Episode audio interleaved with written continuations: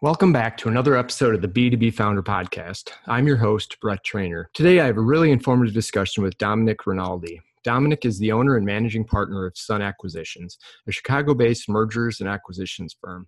He's also a speaker, author, and host of the popular M and A Unplugged Podcast. Sun specializes in helping owners of privately held businesses acquire and sell businesses.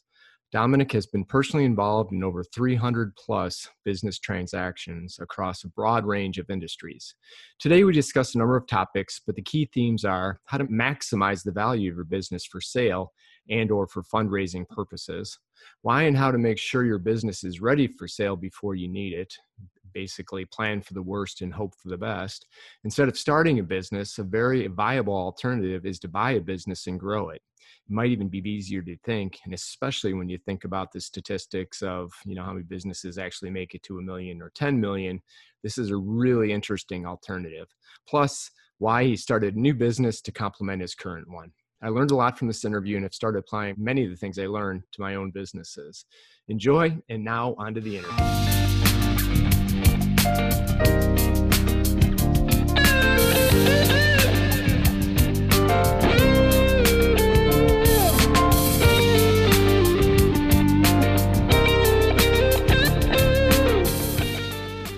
Hey, good morning, Dominic. Welcome to the podcast.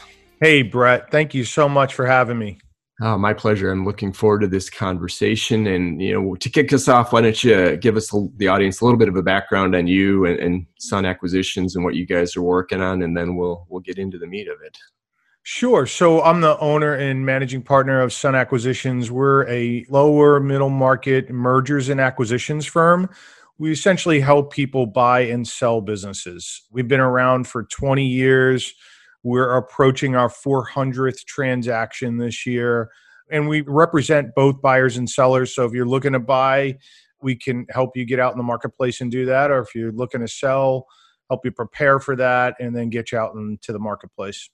Awesome. And that's one of the reasons I wanted to have you on the program, was to kind of talk about, you know, as founders are starting to build their companies, what should they be thinking about endgame? I know way too many folks think about, well, and rightfully so, how do I get my next sale or where the next one's coming? But, you know, when you and I were chatting offline, when you start to work with businesses to sell, there's a lot of different things that you have to go through that if they would have been focused on from the beginning, it, it would help. But before there, I'm just curious why and how you got into the M and A space.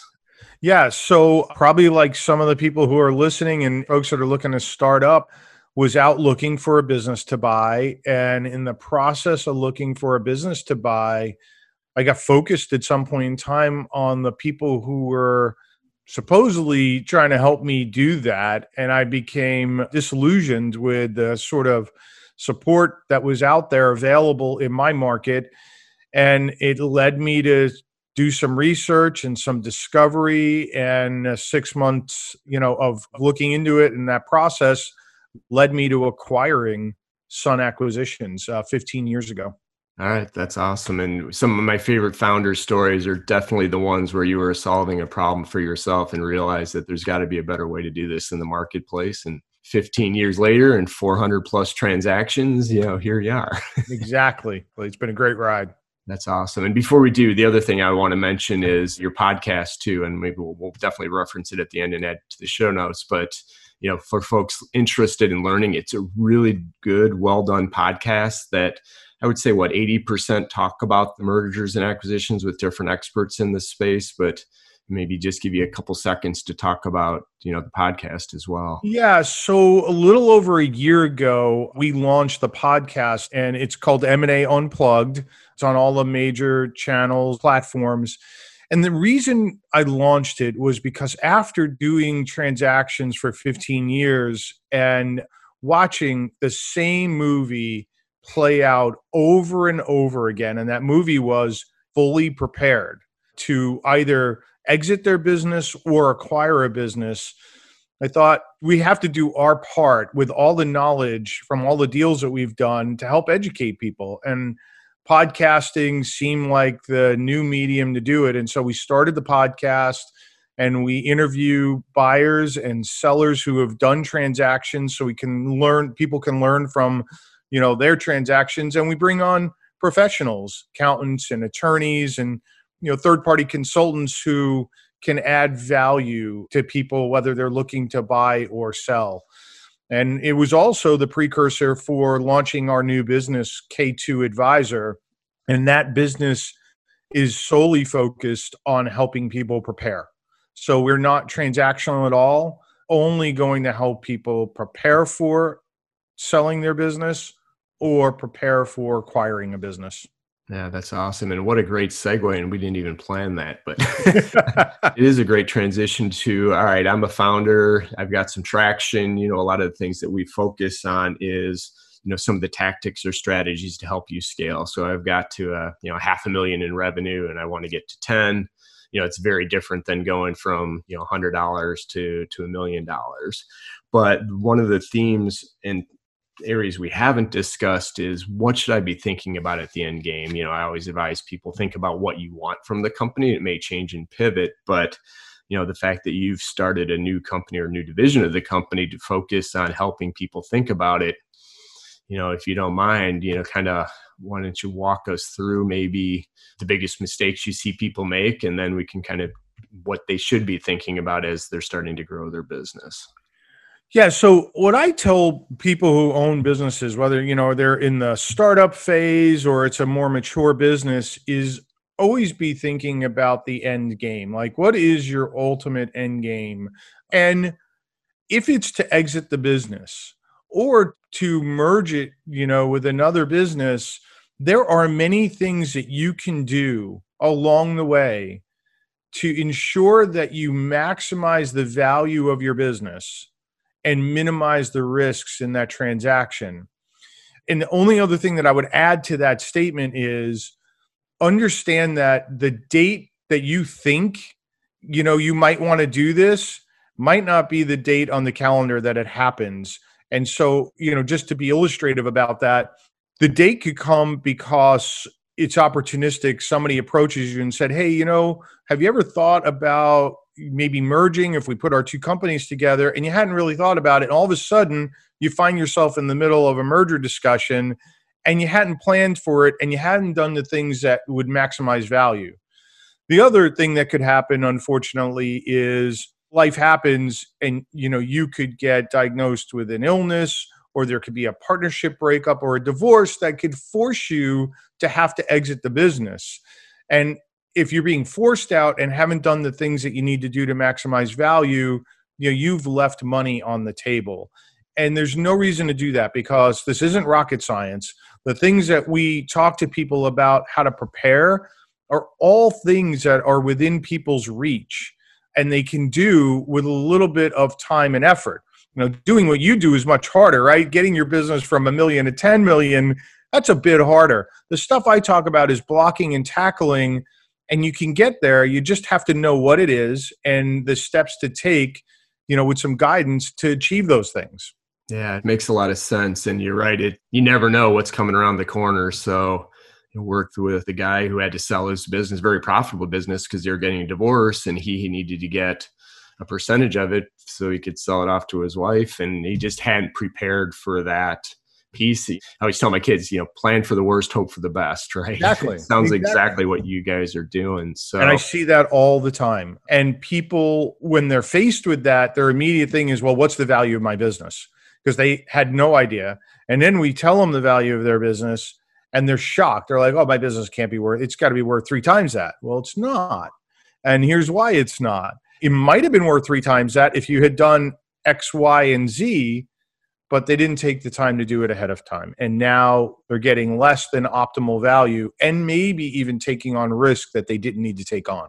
Got it. And would this also apply is, you know, I spend more time probably in the venture capital world, but I mean, at the end of the day, evaluation's evaluation. So whether you're raising money or selling or merging, you want to, you know, kind of maximize the value of what that business is. So regardless of, again, back to your point, what's your end game? Are you raising money? You know, from day one, you should be thinking about how to maximize it. So perfect. All right. So maybe with that's a nice little, what are some of so if I'm early on, what are some of the fundamental things that I should be doing as I'm starting to grow my business and thinking about it? I know it's probably more than just hey, this is what I want to happen, right? What right. kind of needs to happen as you mature with the business?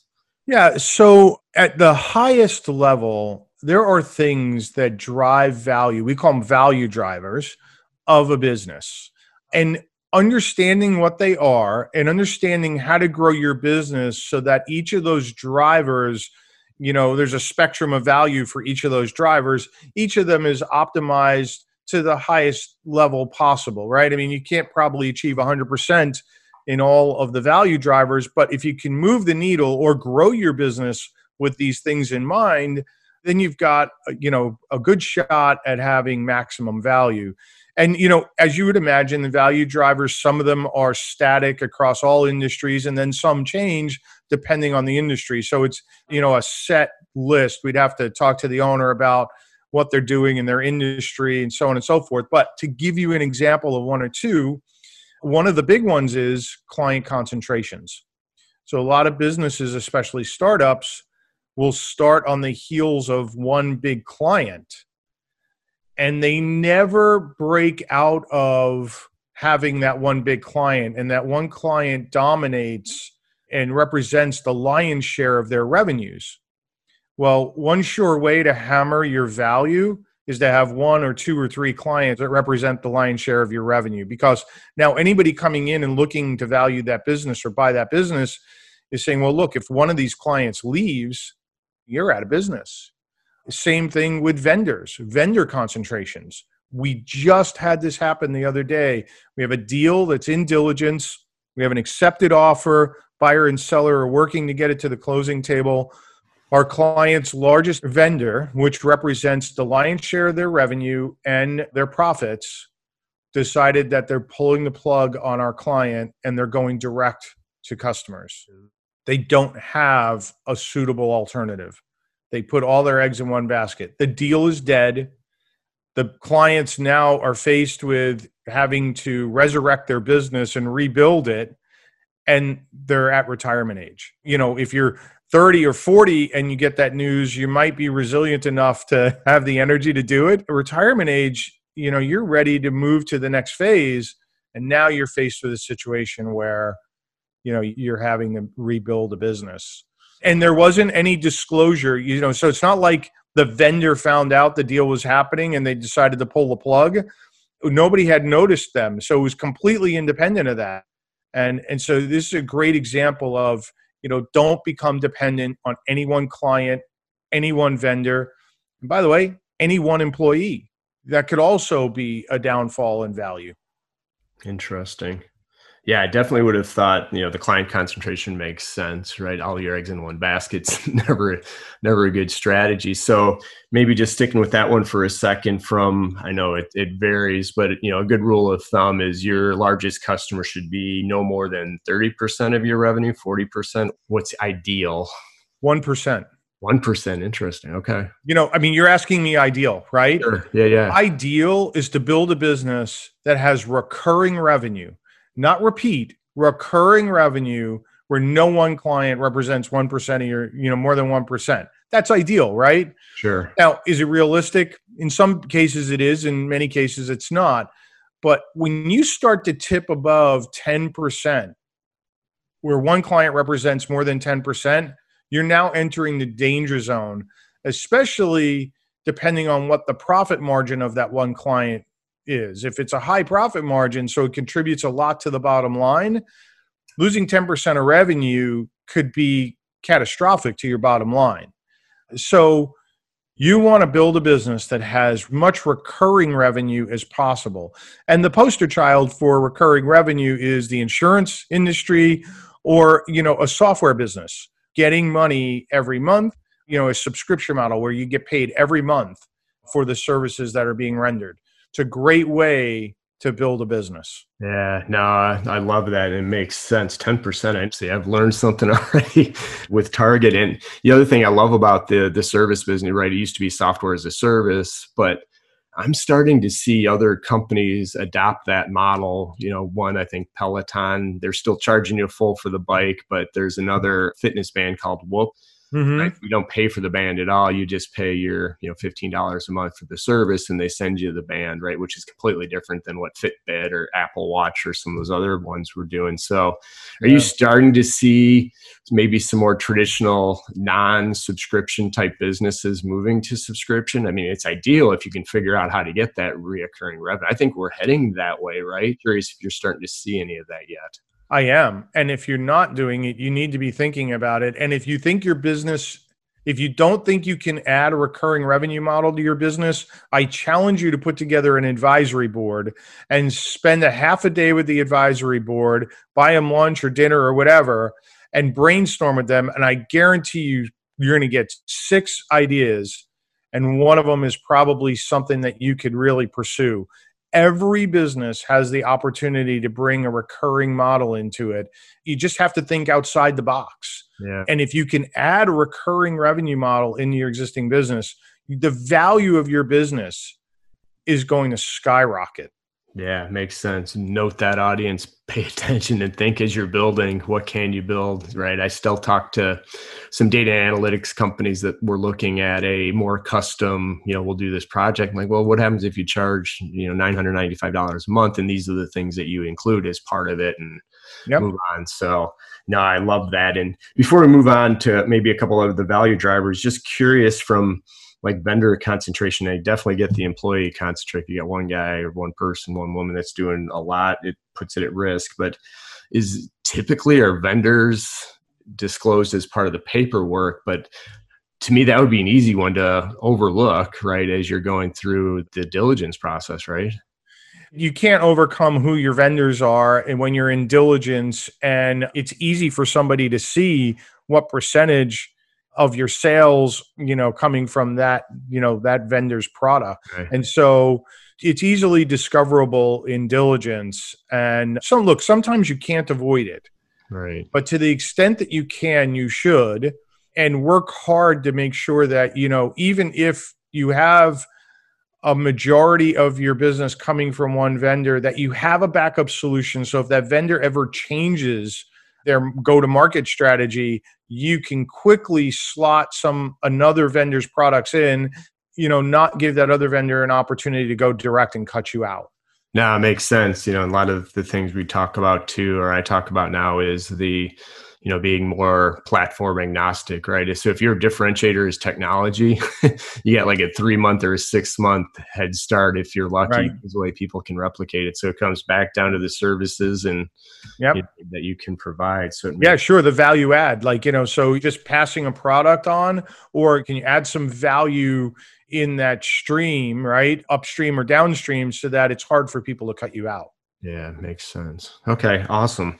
And so if we looked at those as one of the, I'm guessing, core based on client concentration, what are a couple of the other value drivers that they- You know, the other big one that I would mention is it's very easy, especially when you're starting a business, to do a lot of things in the business as the owner of the business, you know, to be the number one salesperson, to make all the decisions, to set the strategy, to be involved intimately with all the financials. And to some degree, that's appropriate early on, right? You yeah. need to understand what clients are saying. You need to get that feedback firsthand.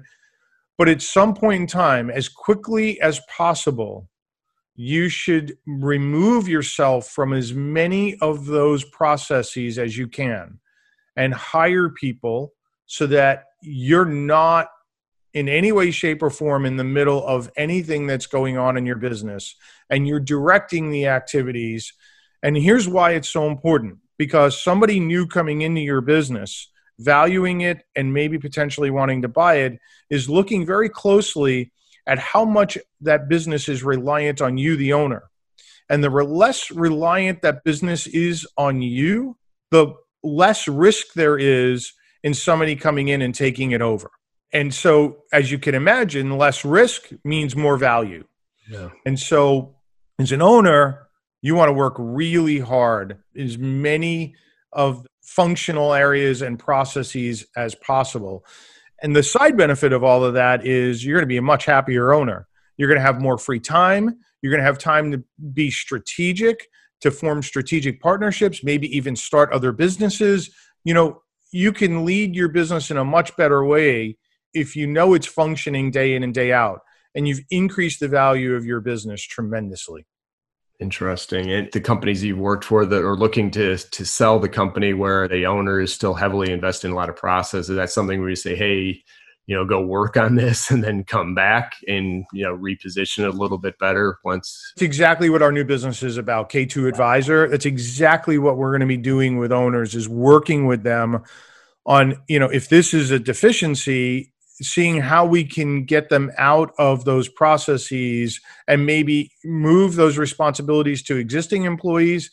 In some cases, maybe they need to bring somebody in from the outside. So, and if they have to bring somebody in from the outside, it might delay an exit for, you know, a year or two. But if they have existing employees that can take over some responsibilities, the path to doing that is much faster. Interesting. Yeah, no, it makes sense. And I guess one more question for you on the, the value drivers. Yeah, it's interesting because I was thinking more, when we first started having the conversation, I was thinking more about like tax advantages or the way they structure the company. But yeah, the two biggest value drivers is your business, man. It's customers, vendors, and then how involved you are in the business is, right, which is good, which is great, right? Because most of us would rather focus on the business than some of the, the legal or structural pieces of it. Is there a couple of pieces of advice you'd have for how to set up the company or thinking about the company as you're growing it? I know that's I don't, because that is so client specific, right? I mean, every situation is so different. So, you know, I'd be steering people in the wrong direction if I gave them specific advice. Get yourself a good accountant.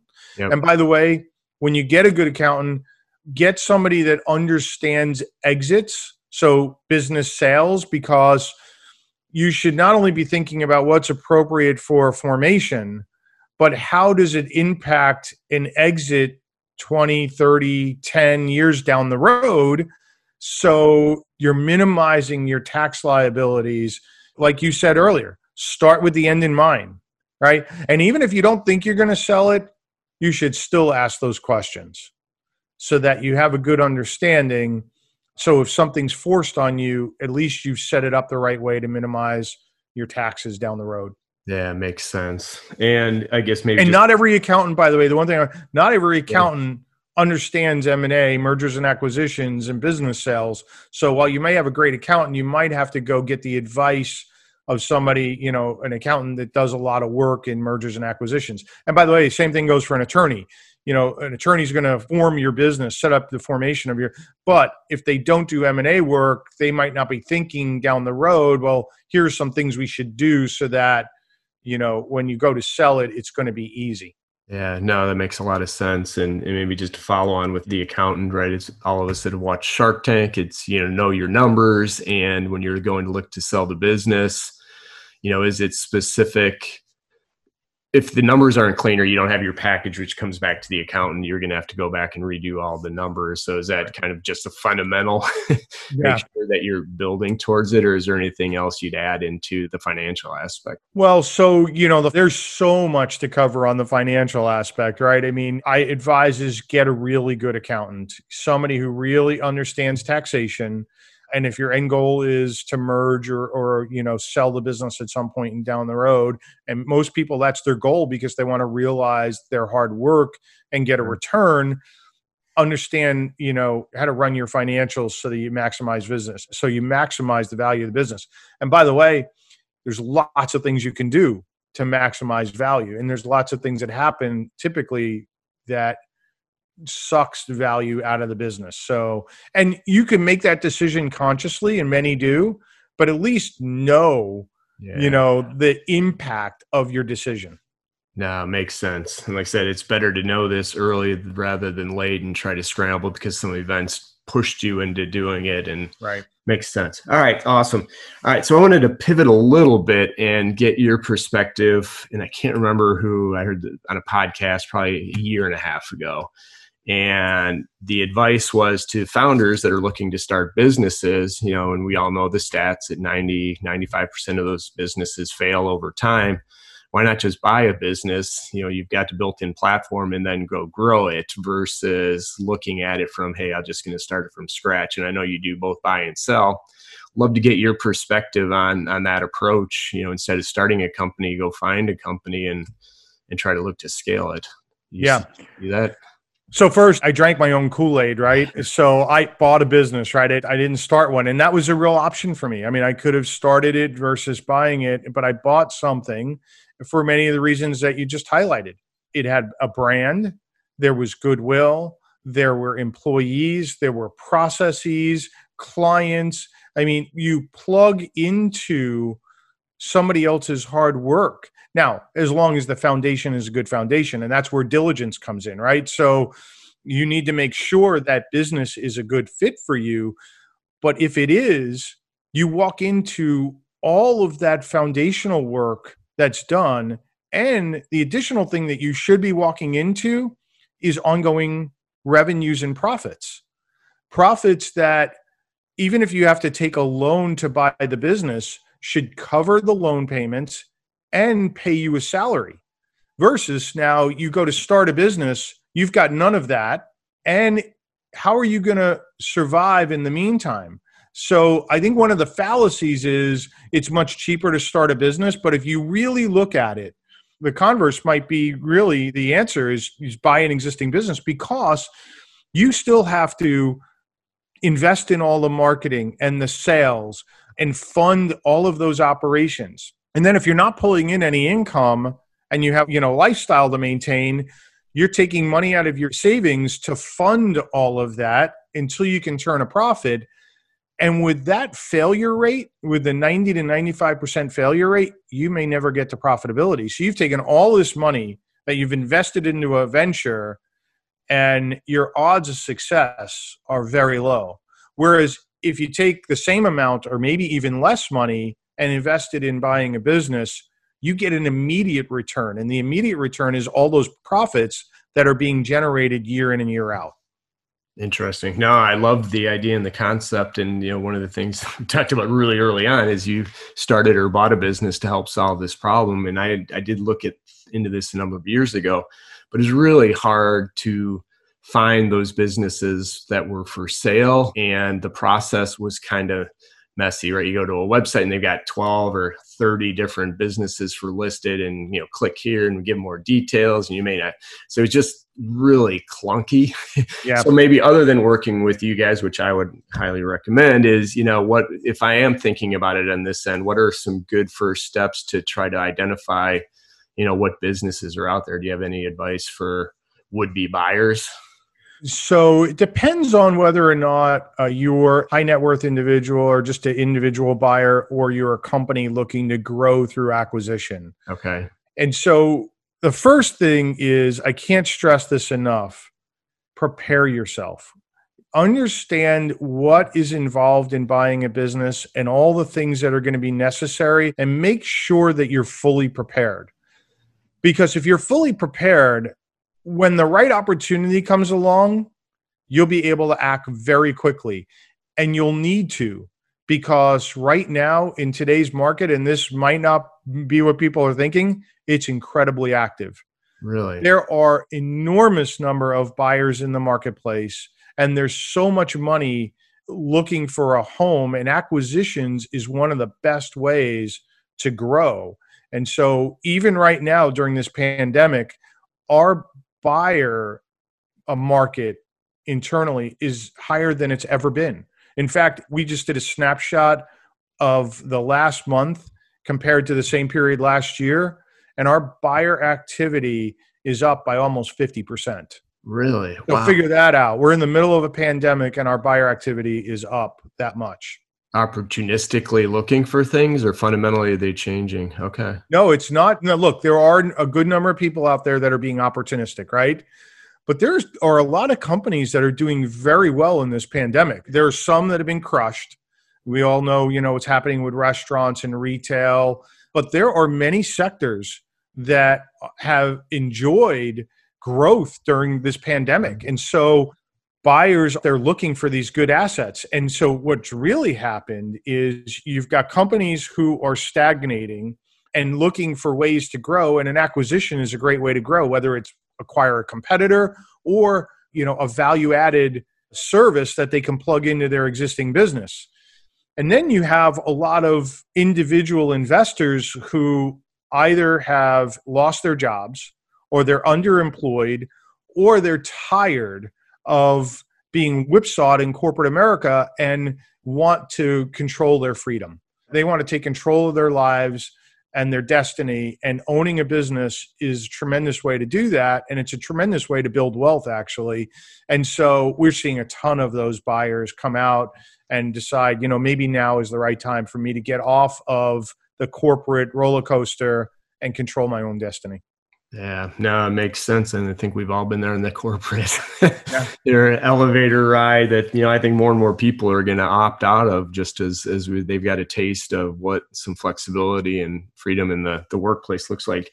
Maybe if I can hit you with one macro question, and yeah. I mean to take you off, but, you know, I spent almost my entire career in the B two B space, and you know, on the mountaintops, basically saying, hey, the transformation's coming, digital's coming, your buyers want to do things differently. And it's just been really slow. And we saw with SaaS and some of those startups come to change the process, but there's still a fundamental gap in the way they approach it. I'm just curious if you're seeing a much bigger opportunity where some of these larger B two B companies aren't making the pivot, and it's either opening the door for startups or somebody to come in and basically modernize these these businesses. I'm just curious if you're seeing anything at the more macro level like that. Yeah, look, so we see that a lot where people haven't pivoted, they haven't adapted to the new digital world, and new competitors come in that are a little bit more tech savvy and understand digital, and they can grab market share pretty easily. Because I don't know what the stat is, you probably know better than I, but how many searches start on Google when somebody's interested in something, right? And that is across, you know, every aspect of our lives, you know, B two B services, you name it.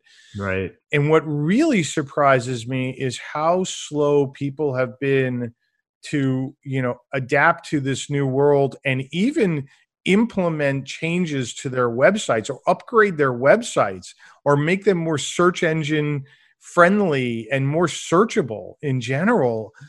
I still come across, believe it or not, companies who don't even have websites. And I'm amazed every time I see that. I'm like, how do you operate without a website? It just seems like, I mean, that's such a basic thing. So yes, I think there's a ton of opportunity. And by the way, I would mention, if you're a buyer and you see this happening, and if it's a good fundamental business, I wouldn't be afraid of that. I would embrace that, because think about the upside potential if you understand digital and can plug that into a business that hasn't embraced it or taken advantage of those opportunities. Oh, interesting. Yeah, and I think that's that's really great advice. And you know, so thanks for bearing with me as we went down the rabbit yeah, hole. No problem. All right. I know we're running low on time, and I really appreciate you taking it. And I want to be respectful of the time we have left. So two questions left for you. Yeah. One is, you know, what's next for you? You've mentioned the new advisory service company that's live or coming out soon. You know, what else is that going to be top of mind here the next quarter for you guys? My M and A practice, our M and A practice is is really jamming right now. We're very busy. We've got a lot of deals in diligence. We've got a lot of deals that we're looking at. And so we're very active on that side of the business. But we did launch K two Advisor, and we're very actively now marketing that. And we've got our first couple of clients that we're working with and trying to help prepare for an acquisition or a sale. And so we've started that, and we're going to put a lot of focus into that, because we really want to move the needle and help people when they're selling, maximize the value, when they're buying, you know, maximize their returns and minimize their risks. And so I'm excited to see what the potential is there. I think we can really help people. Yeah, I think it makes a lot of sense. And like I said, when I went through the, the journey a, a bit ago, it was hard to find any of those people to help. Again, it wasn't pre-internet, two and a half years ago, where this industry probably wasn't as online as it needed to be and can be in, in the services. And, you know, hopefully listening to you today, no matter what side, right, if you're looking to sell, here's the thing, you know, client concentrations, beware, you know, the reoccurring revenue. On the flip side, if you see opportunities where some of these companies aren't doing it, you know, there could be some... arbitrage is probably too strong of a word, but opportunity to grow the business. So, absolutely. I think this has been really, really helpful. And my last question that I ask everybody is, what is one thing that you would highly recommend? And it could be personal or business. Yeah, something that's top of mind for you right now. Only one, huh? For me personally, the one thing that sets every day up for me is my morning routine. I have I have a morning routine. It works for me. And if I didn't have that routine, on the days that I miss it for one reason or another, and it happens from time to time, I'm off. And so I'm very intentional about how I start my day. It's made all the difference for me, especially during the pandemic. I, I always did it, but especially during the pandemic, working from home, it's easy to, you know, fall into bad habits. Yes. And it's really set me apart. And if you're going to give me the opportunity to mention a bonus, please. The bonus that I would mention, and I think lots of people know this, but you know, always be pushing yourself to learn new things and try new things. And it's amazing what doors open for you and how your mind expands when you're just open to learning new stuff. And this past year and a half, probably, I've made it, you know, my personal journey to, you know, try to learn new things that got me out of my comfort zone, like podcasting, by the way. one hundred percent. I'm not, you know, outside of my zone, but it's been tremendous. And to see the growth in our following and the people that we've helped and how it pushed me personally to learn new skills, it's been tremendous. So those are the two things. Yeah, those are both really good. Again, I mentioned in the beginning, really good podcast. Check it out. So if you're interested at all in, you know, buy, sell, which everybody should if you're in the business space, you know, check it out. It's really well done.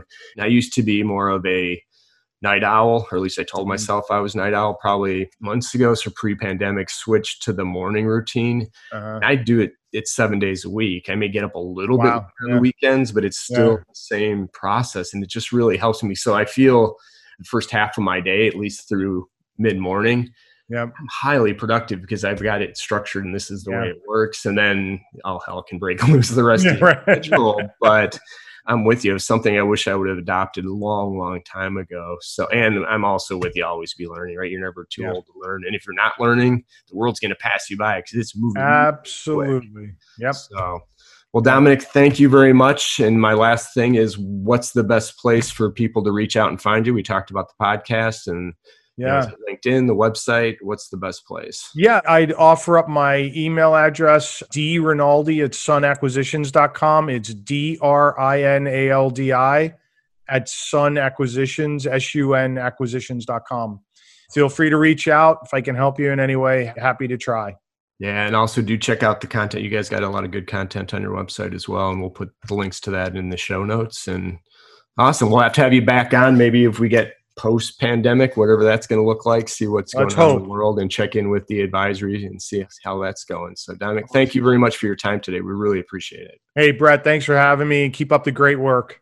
Awesome. Thanks. Have a great rest of your day. Thanks. You too.